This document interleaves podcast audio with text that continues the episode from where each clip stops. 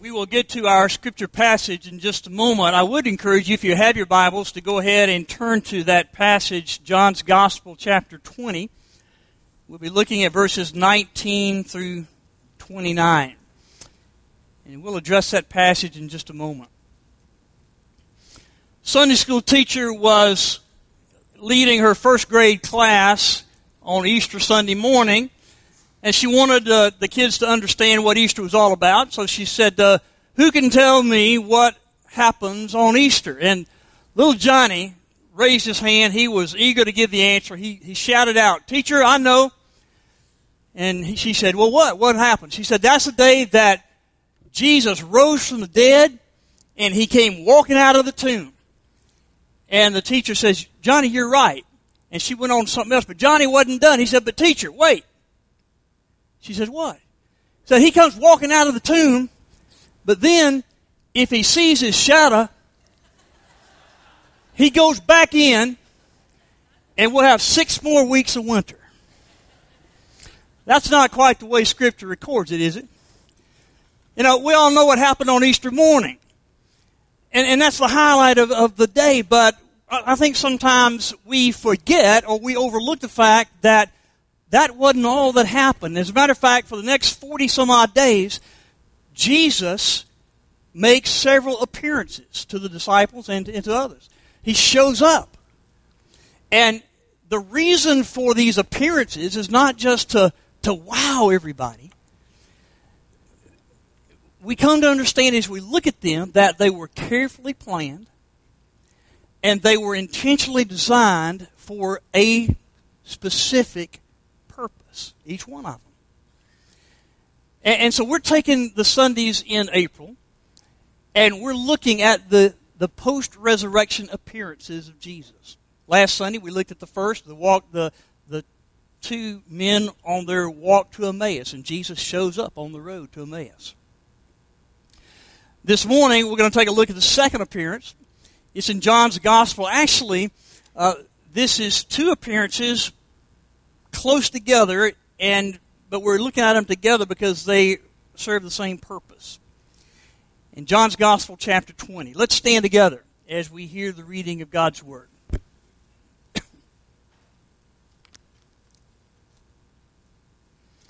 Beginning with verse 19.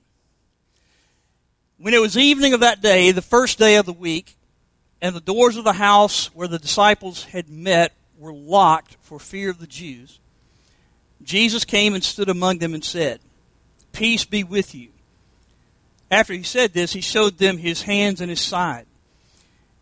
Then the disciples rejoiced when they saw the Lord. Jesus said to them again, Peace be with you. As the Father has sent me, so I send you. When he had said this, he breathed on them and said to them, Receive the Holy Spirit. If you forgive the sins of any, they are forgiven. If you retain the sins of any, they are retained. But Thomas, who was called the twin, one of the twelve, was not with them when Jesus came. So the other disciples told him, We've seen the Lord. But he said to them, Unless I see the mark of the nails in his hands, and put my finger in the mark of the nails, and my hand in his side, I will not believe. A week later, his disciples were again in the house, and Thomas was with them. Although the doors were shut, Jesus came and stood among them and said, Peace be with you. Then he said to Thomas, Put your finger here and see my hands. Reach out your hand and put it in my side. Do not doubt, but believe. Thomas answered him, My Lord and my God. Jesus said to him, Have you believed because you have seen me? Blessed are those who have not seen and yet have come to believe. This is the word of God for the people of God. Thank you. There's an outline that'll help you look at God's word together. Now, there's a lot going on in this story. But when we take the time to analyze it and sort through it, and whittle it down, we, we can discover that there is one underlying purpose for this appearance. And here it is Jesus wants them to know that their lives are about to change forever. You see, the power of the entire universe, the destiny of human history, is in that room behind those locked doors. It could not remain there. The story had to be told. That truth could not be contained. They had to leave that house. And so Jesus says, As the Father has sent me, so I am sending you. He is giving them a mission. He is sending them out into the world so that the world will know what God has done. You see, behind locked doors is no place for disciples to be. This appearance was to let them know that he was sending them out.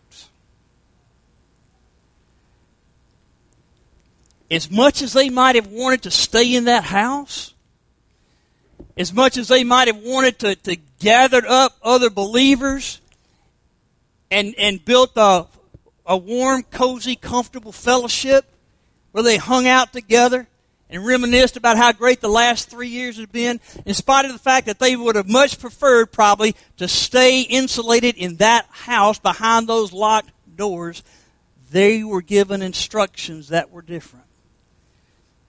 Jesus is sending them out into a world that in many ways was going to be hostile to the message they had to tell something we need to understand about this mission and this appearance. This mission is not just theirs, it is ours. As disciples in our day, as he said to them, I am sending you, he says the same thing to you and me. Now, this causes some, has some implications that can be somewhat unsettling for us. You see, in, in many ways, we're kind of like them. We like together with, with one another. We like to get together in our, in our church. We love the, the comfort and the sense of security of our Sunday school class and our, and our small group. We just love getting together as church family. But if we are not careful, our church can become the locked doors of the Scriptures. It can become, if we're not careful, that place where we gather to insulate ourselves from the rest of the outside world. But the truth of the matter is, as much as we love coming here to worship and sing and to visit with one another, this is not Christ's primary objective for us. His primary purpose is for us to leave here and go to where we're sent. And the only value, really, of anything that happens in here is that it equips us to leave here. I told you this had some difficult implications for us. You see, we love coming to our church. We love getting together with church friends. We just love it. But, and it's important. That's very important. But it's not meant to be the most important. You see, your greatest responsibility to God is not met by your coming here. Your greatest responsibility is met when you leave here and you get out there. Where is there? There is anywhere other than here. Anytime you're not here, wherever that is, that's where God wants you to be sharing Christ and His love and His truth to others. Think about it this way. Think about an airport. An airport is not a destination. It's a terminal. And the purpose of an airport is you go to an airport and then it it's where you go to go somewhere else to reach your destination. But it itself is not a destination. For example, suppose you have some family who lives on the other side of the country and, and they're going to come to Atlanta for their vacation. So they say, yeah, we're, we're flying into Atlanta. We're going to spend a week in Atlanta on vacation. So you're saying, you're going to say, well, what are you going to do? You're going to take in uh, some of the restaurants downtown. You're going to go to uh, Centennial Park. You're going to visit Stone Mountain maybe. Maybe you're going to go to Six Flags. You're going to go to some of the museums downtown. What are you going to do? Oh, we're not doing any of that. We're just going to stay at the airport. What would you say to your, your family? You lost your mind. The airport is not a destination, it is a place that you go to that gets you to your ultimate destination. The church is just like that. The church is not a destination. The church, like that airport, is a place we go to that we are then directed to what our destination happens to be. That's what God intends for the church the place that we go to in order to get directions to, to where we are being sent. Now, unfortunately, a lot of times we're prone to see our church as a destination. It's the place we go to for spiritual insight. It's the place we go to for help with life problems. It's the place we go to for worship. And we like it so much that the tendency is to, to kind of settle in. And we get so comfortable sometimes that we hardly even think about our instructions to go. Should we love our church? Absolutely. But we should never forget that the mission, the main mission and function of our church is to equip us to be sent and to go.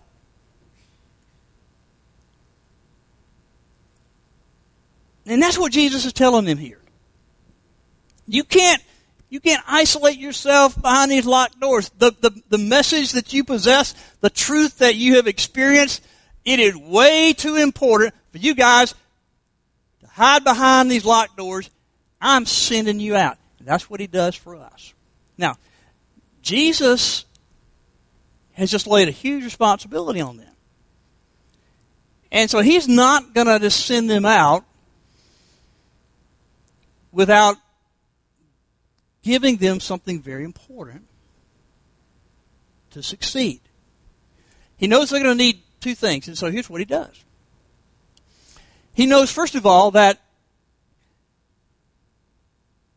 they have to have any doubt about who he is erased.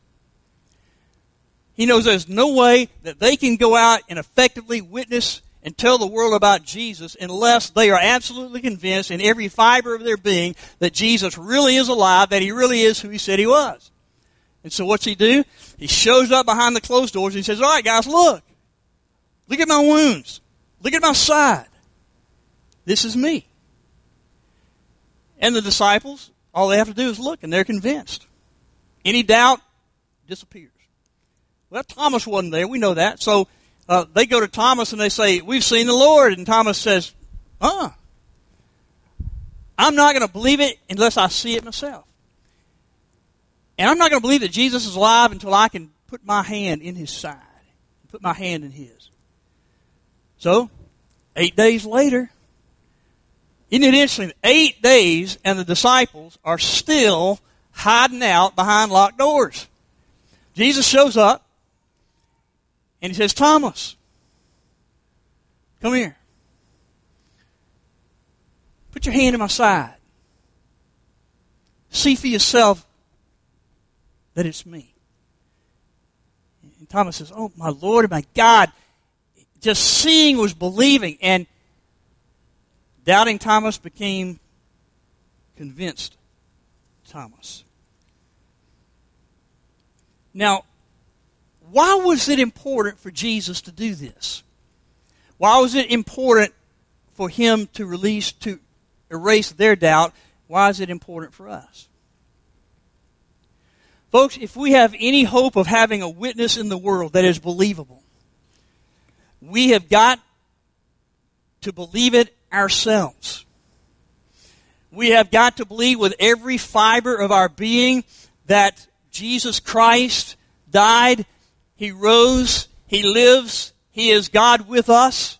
And if we have any ambiguity about that, any doubt about that, our witness in the world will never gain any traction. We can't win the world to Christ by telling them about somebody we think who might be alive, who might have risen from the dead we aren't going to win people. People aren't going to come to faith in Christ by us saying, uh, "Let me tell you about about this Jesus." You know, he could be, he, he might be the Son of God. But we're not sure. We'll have to have, if our witness is to be effective when God sends us out, our witness will have to have greater boldness and confidence and conviction in which there's absolutely no shred of doubt in our minds. You and I live in a day and age, sadly, when the church in America has lost a lot of its influence in our culture. The voice of the church just doesn't really matter as much as it used to. There, there, are lots of reasons for that, but you know, one of the reasons I'm convinced, one of the most prevalent reasons, is this is that we in the American church, we become a group of people who we don't know what we believe about Jesus. You ask some pastors and congregations, did Jesus really rise from the dead? And you get all kind of answers. Some will say, well, no, that's just religious myth that the church created to keep its movement going. Some will say, well, you know, no, he didn't really rise from the dead, but here's what happened. The disciples were so eager for him to rise from the dead that they kind of manufactured in their own minds. In their minds, he rose. And they experienced him, him as alive, but that's pretty much the extent of it. You have some pastors and congregations in America today. Is Jesus truly the Son of God? And therefore, is he the only way of salvation? You're going to get all kind of answers. Some will say, well, of course not. Jesus was a great religious leader. But Son of God, I, I, you know, can we really say that? He, he is certainly a way to salvation, but we can't really say he is the way to salvation. A church that doesn't know what it believes about Jesus and the gospel is not going to make an effective witness, a convincing witness in the world. That Jesus knew that. And that's why before he sends them out, he erases any doubt as to who he is. He does that for us. But that's not all he did. He knew that for them to be successful,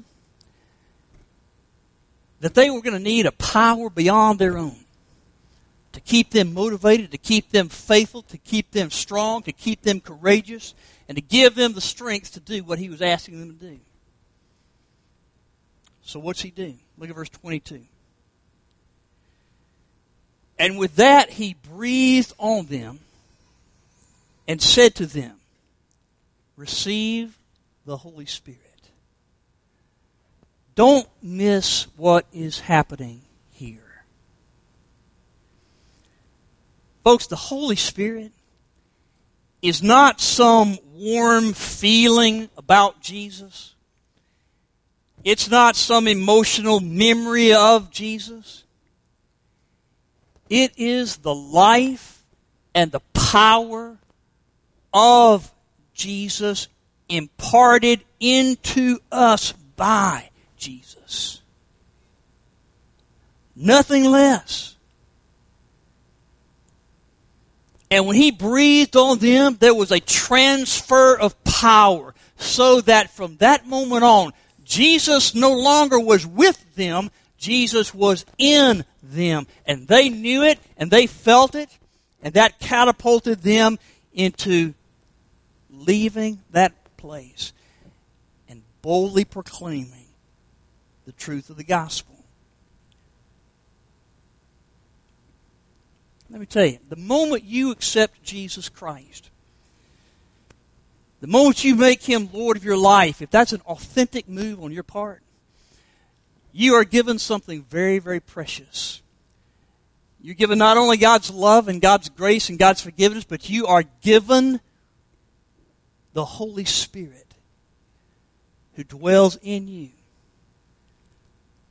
Don't let anybody tell you that to possess the Holy Spirit, you've got to have some particular religious experience or you've got to have some particular religious spiritual gift. Don't believe that at all.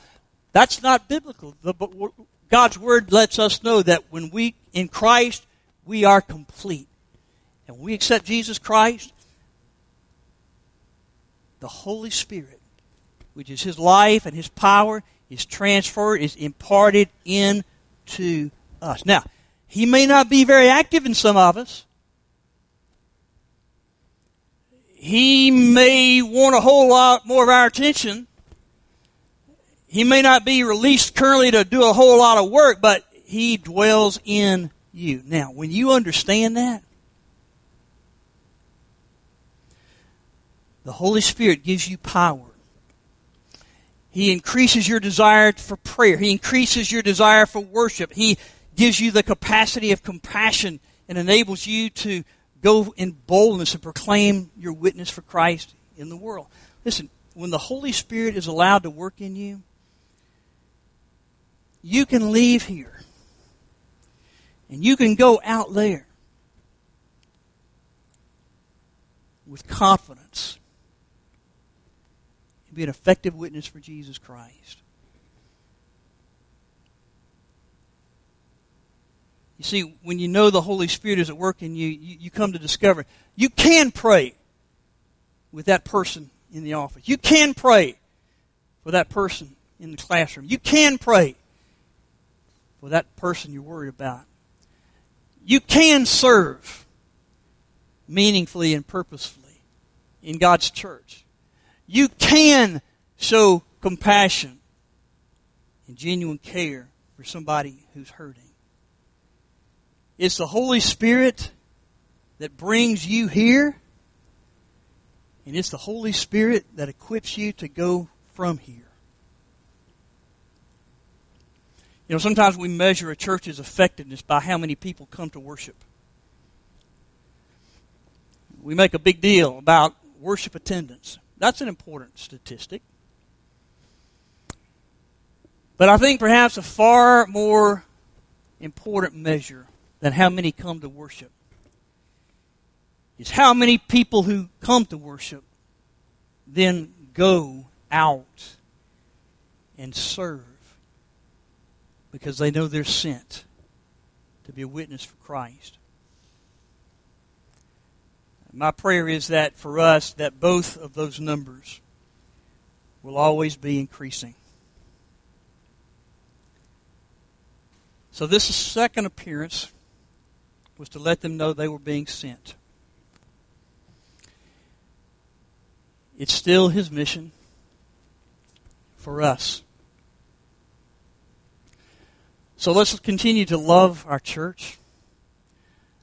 Let's continue to long for opportunities to be together in the fellowship of believers. Let's continue to enjoy our Sunday school and our small groups and our Wednesday night suppers and all the other things that we do. But may we never forget that is not the primary objective Jesus has for us. He sends us out. And the only value of anything that happens in here is what it does to equip us to go out there. I would encourage you to spend this afternoon asking yourself, where is God sending me? Let's pray together.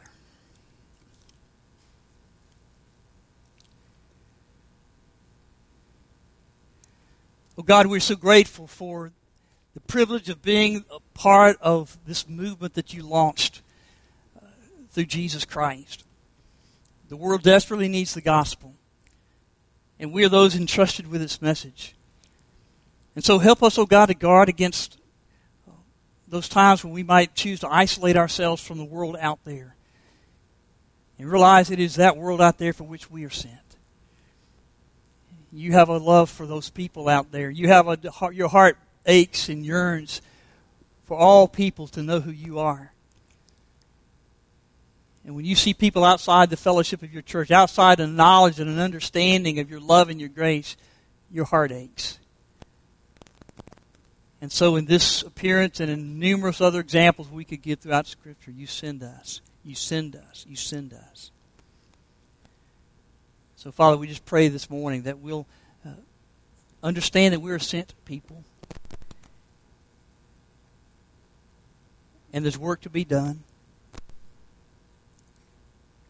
But oh, what joy there is when knowing, when we know that something we said or something we did or some relationship we cultivated was a piece of a puzzle that brought another son or daughter of yours into saving knowledge of you. In the name and spirit of Christ, we pray. Amen.